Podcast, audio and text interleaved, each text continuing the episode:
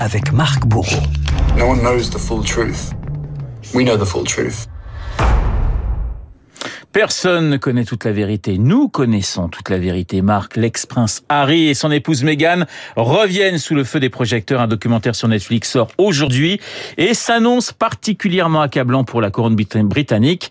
L'occasion de revenir sur son personnage principal, Harry, l'enfant terrible qui a toujours fait trembler le royaume. Et pourtant, Renaud, tout avait si bien commencé sous l'œil des caméras le 15 septembre 1984. The Princess of Wales has had her baby and it's a boy. Il n'a que quelques heures et il a déjà conquis le cœur de l'Angleterre. Il s'appelle Henry Charles Albert David. Mais ses parents ont fait savoir qu'entre eux, ils l'appelleraient Harry. Harry, cinquième place dans l'ordre de succession au trône, mais premier dans le cœur de l'Angleterre et de sa grand-mère, Elisabeth II. Harry, le bien-aimé, dont on prédisait un avenir sans vague. Comme tous les Anglais, je me suis précipité pour lire son horoscope et j'ai constaté donc qu'il aurait beaucoup de chance, qu'il aimerait beaucoup faire des voyages et qu'il aurait une nature sympathique. Et pourtant, Harry va déjouer les pronostics. Ah oui, le petit garçon qui tirait la langue aux caméras très loin du gendre idéal que représente son grand frère William. 2001, scandale lorsqu'il avoue à son père avoir bu et fumé de la marijuana. Harry à la une des tabloïds lorsqu'il se bagarre avec des photographes à la sortie des boîtes de nuit ou lorsqu'il apparaît nu aussi, comme un verre royal lors d'une fête à Las Vegas, alcool, sexe, drogue, avant la casserole ultime en 2005. Encore une fois à la une des tabloïds, encore une fois pour de mauvaises raisons. Le prince Harry, deuxième fils du prince Charles, déguisé en soldat nazi lors d'une soirée privée, la photo prise samedi plonge évidemment la famille royale dans l'embarras et suscite un peu partout l'indignation. Crise diplomatique avec Israël, excuse publique à la clé pour celui que les journaux surnomment désormais Harry le nazi ou encore Dirty Harry. Nous n'allons pas vous laisser partir comme ça. Qui c'est, nous? Smith, Wesson et moi. Harry, la tête brûlée, qui fait des remous sur la Tamise, Tony Blair, le Premier ministre, l'appelle à baisser son revolver et salue la réaction de la famille royale. La façon dont la famille royale a géré la situation était la bonne.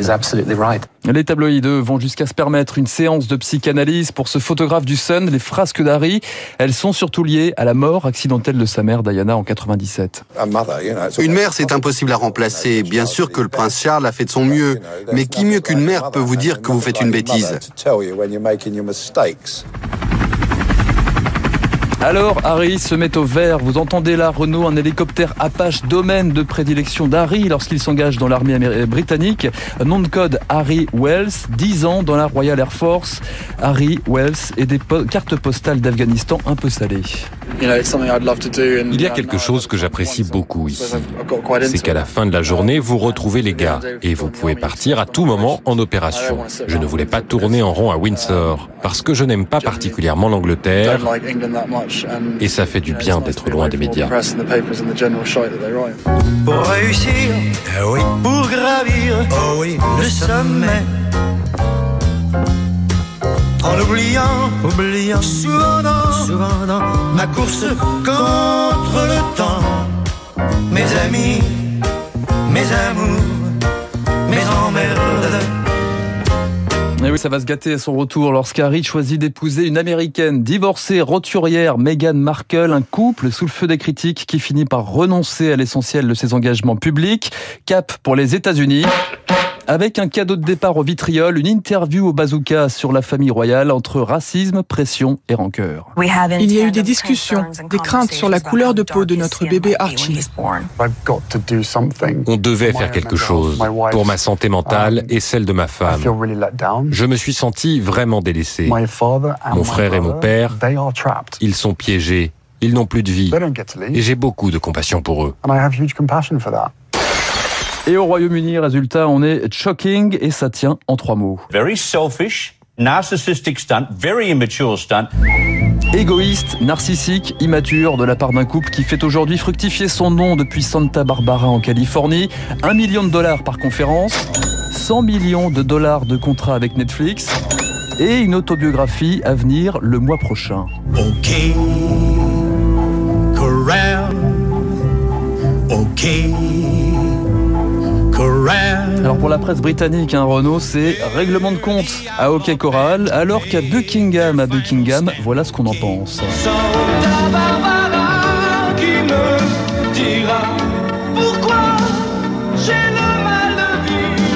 Ah oui, la couronne plutôt lassée, dit-elle, par ce nouveau grand déballage. Harry, c'est peut-être un destin qui se transforme en une mauvaise telenovela.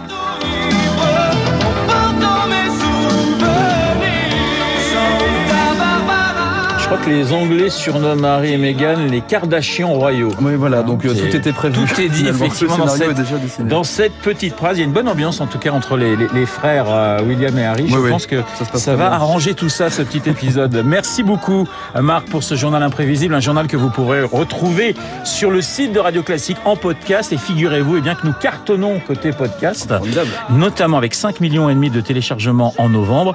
Et figurez-vous que le podcast de Franck Ferrand, Franck Ferrand raconte, eh bien le sixième podcast de France. Donc on le Bah, félicite.